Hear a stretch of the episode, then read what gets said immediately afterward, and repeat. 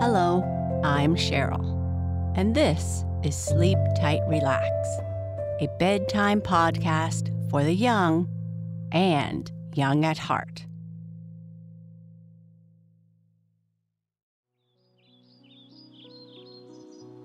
Our sleep story is about a worm found in the raspberries that the kids have picked. The girls don't like the worm there, but Lisa and Anna gather up the worm and put it outside where it can be safe. They eat all the raspberries and then wish they had more to make jam with. Lisa and Anna say they will go and pick some more in the woods and head off with their baskets. They look for quite a while and then finally come to a raspberry wood. There are so many berries. They pick and eat and pick and eat and pick and eat until it is dark and they cannot find their way home. What are they going to do now? But before we continue with our story, let's start by breathing together. We can practice our deep breathing anytime or anywhere. If it's before bed, let's first turn down the lights. Get comfortable and make sure that everything feels as it should. Now, when you breathe, I want you to take a great big belly breath and notice how your belly rises and you fill yourself up with air. Breathe in one, two, three, and now breathe out one, two, three. Did you see your belly expand? Take another deep breath in one, two, three, and let the air come out. One, two, three. That feels great for one last time. Imagine your favorite colored balloon filling up with air as you breathe in, and as you breathe out, imagine it collapsing and maybe making a squeaking noise that it sometimes makes. Here we go. Breathe in. One, two, three, and now breathe out. One, two, three. Perfect. Now, let's continue with the raspberry worm and see if Lisa and Anna can find their way home. The raspberry worm. Ew, cried Lisa. Ugh, cried Anna. What now? cried the big sister. A worm, cried Lisa. On the raspberry, cried Anna. Kill it, cried Otto. What a fuss over a poor little worm, said the big sister scornfully. Yes, when we had cleaned the raspberries so carefully, said Lisa. It crept out from the very large one, put in Anna. And supposing someone had eaten the raspberry, said Lisa. Then they would have eaten the worm too, said Anna. Well, what harm? said Otto. Eat a worm? cried Lisa. And finish him with one bite, murmured Anna. Just think of it, said Otto, laughing. Now it is crawling on the table, cried Anna again. Blow it away, said the big sister. Tramp on it, laughed Otto. But Lisa took a raspberry leaf, swept the worm carefully onto the leaf, and carried it out into the yard. Then Anna noticed that a sparrow sitting on the fence was just getting ready to pounce on the poor little worm. So she took up the leaf, carried it out into the wood, and hid it under a raspberry bush where the greedy sparrow could not find it. Yes, and what more is there to tell about a raspberry worm? Who would give three straws for such a miserable little thing? Yes, but who would not like to live in such a pretty home as it lives in? In such a fresh, fragrant, dark red cottage, far away in the quiet wood among flowers and green leaves. Now it was just dinner time, so they all had a dinner of raspberries and cream. Be careful with the sugar, Otto, said the big sister. But Otto's plate was like a snowdrift in winter, with just a little red under the snow. Soon after dinner, the big sister said, Now we have eaten up the raspberries, and we have none left to make jam for the winter. It would be fine if we could get two baskets full of berries. Then we could clean them this evening, and tomorrow we could cook them in the big preserving pan and then we should have enough raspberry jam to eat on our bread. Come, let us go to the woods and pick, said Lisa. Yes, let us, said Anna. You take the yellow basket, and I will take the green one.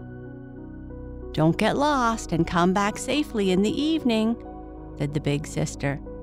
Greetings to the raspberry worm, said Otto mockingly Next time I meet him, I shall do him the honor of eating him up. So Anna and Lisa went off to the woods. Ah, how delightful it was there! How beautiful! It was certainly tiresome, sometimes climbing over the fallen trees, getting caught in the branches, and waging war with the juniper bushes and the midges but what did that matter? The girls climbed well in their short dresses, and soon they were deep in the woods. There were plenty of bilberries and elderberries, but no raspberries. They wandered on and on, and at last they came. No, it could not be true they came to a large raspberry wood. The wood had been on fire once, and now raspberry bushes had grown up. And there were raspberry bushes and raspberry bushes as far as the eye could see. Every bush was weighed to the ground with the largest, dark, red, ripe raspberries such a wealth of berries as two little berry pickers had never found before. Lisa picked, Anna picked. Lisa ate, Anna ate, and in a little while their baskets were full. Now we shall go home, said Anna. No, let us gather a few more, said Lisa. So they put the baskets down on the ground and began to fill their aprons. And it was not long before their aprons were full too. Now we shall go home, said Lisa. Yes, now we shall go home, said Anna.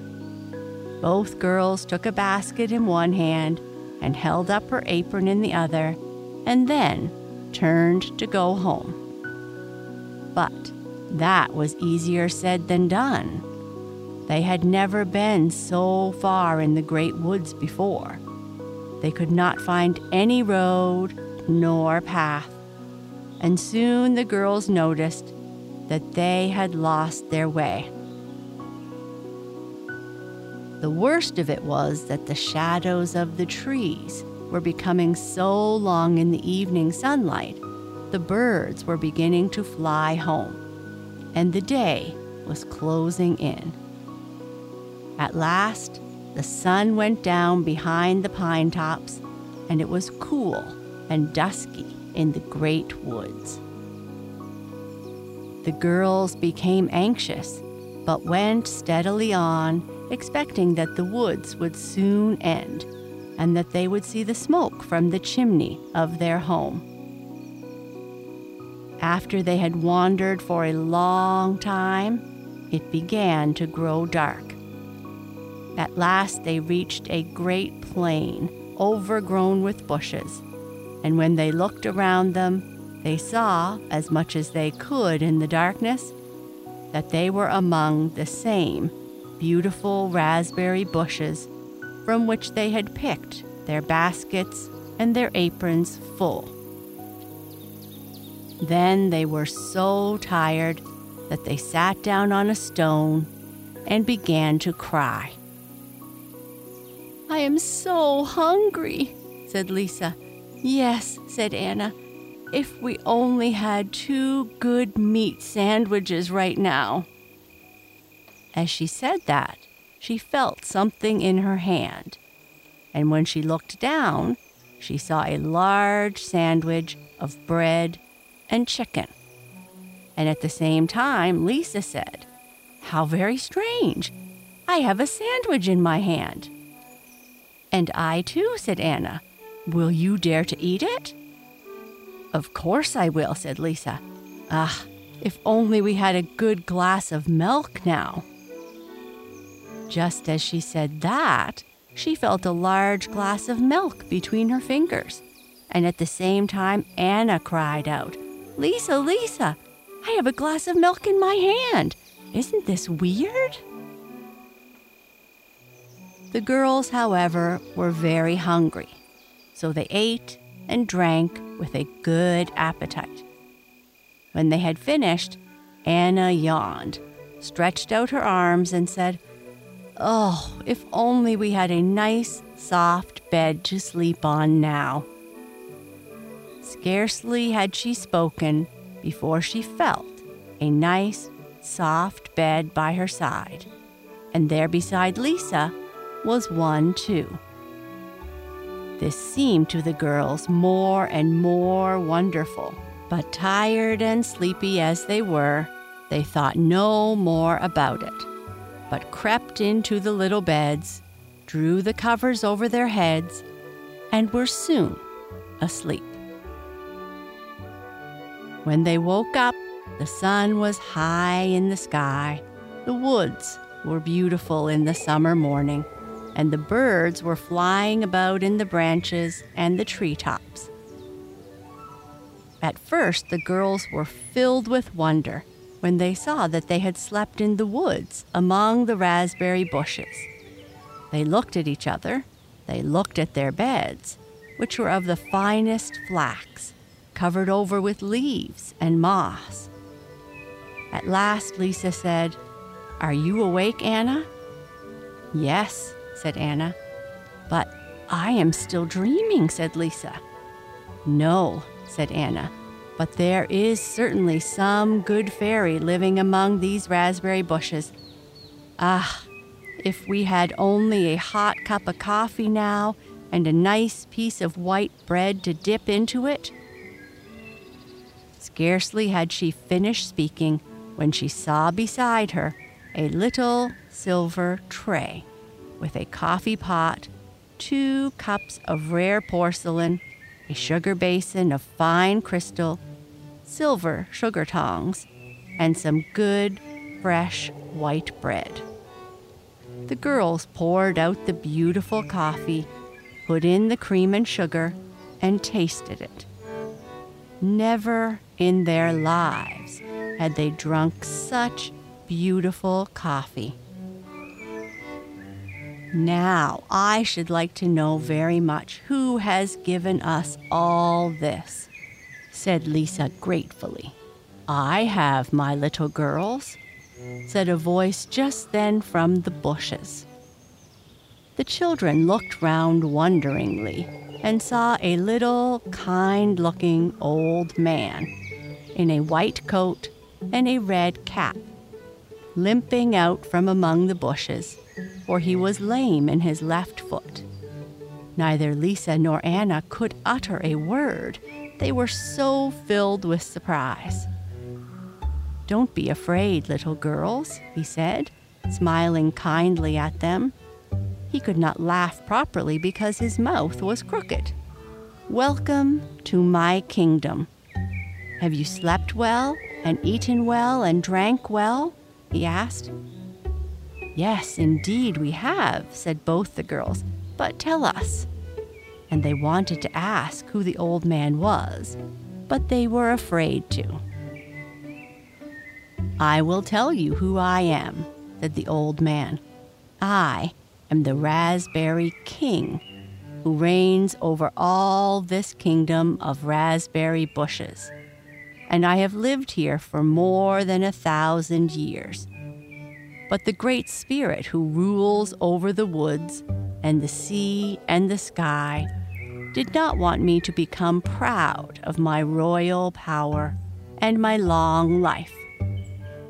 Therefore, she decreed that one day in every hundred years I should change into a little raspberry worm and live in that weak and helpless form from sunrise till sunset.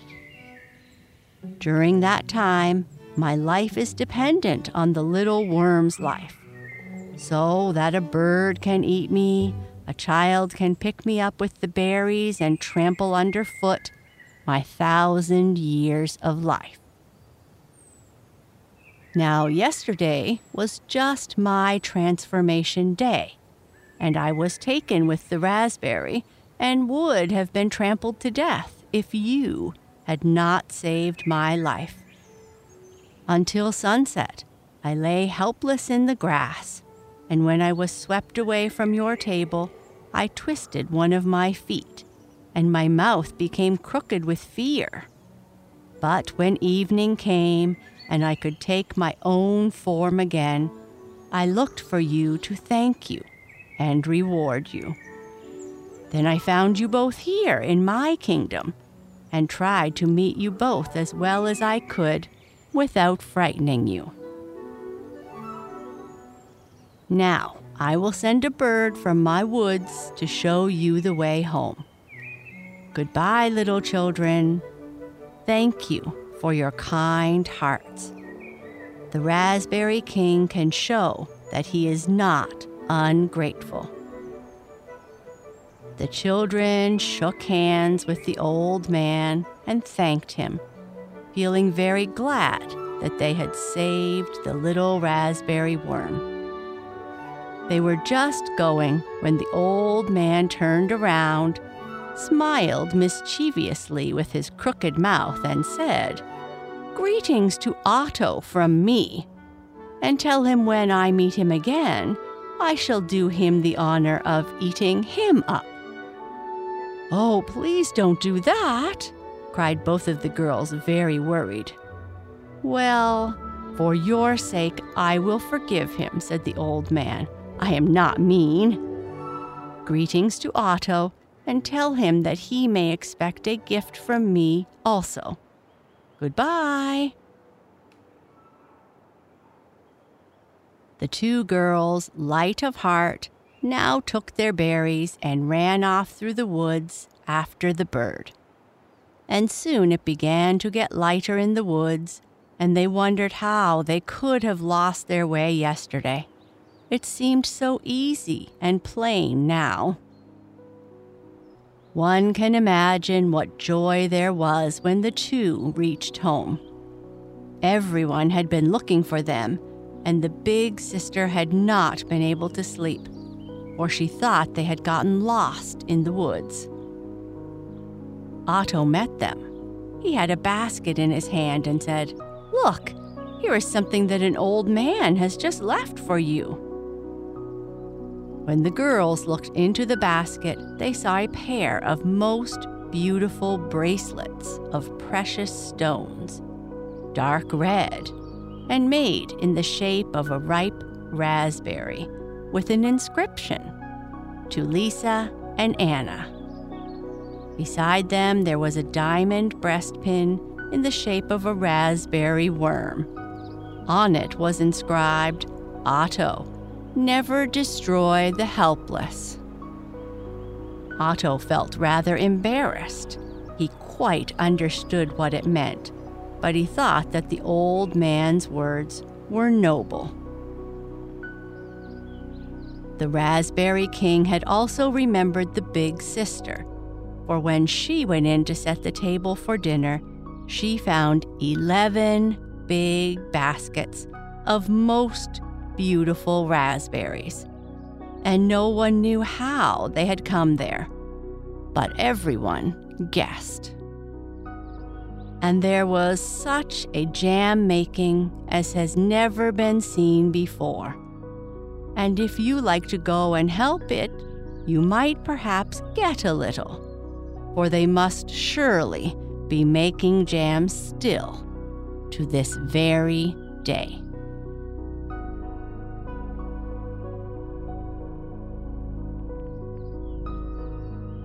Sleep tight.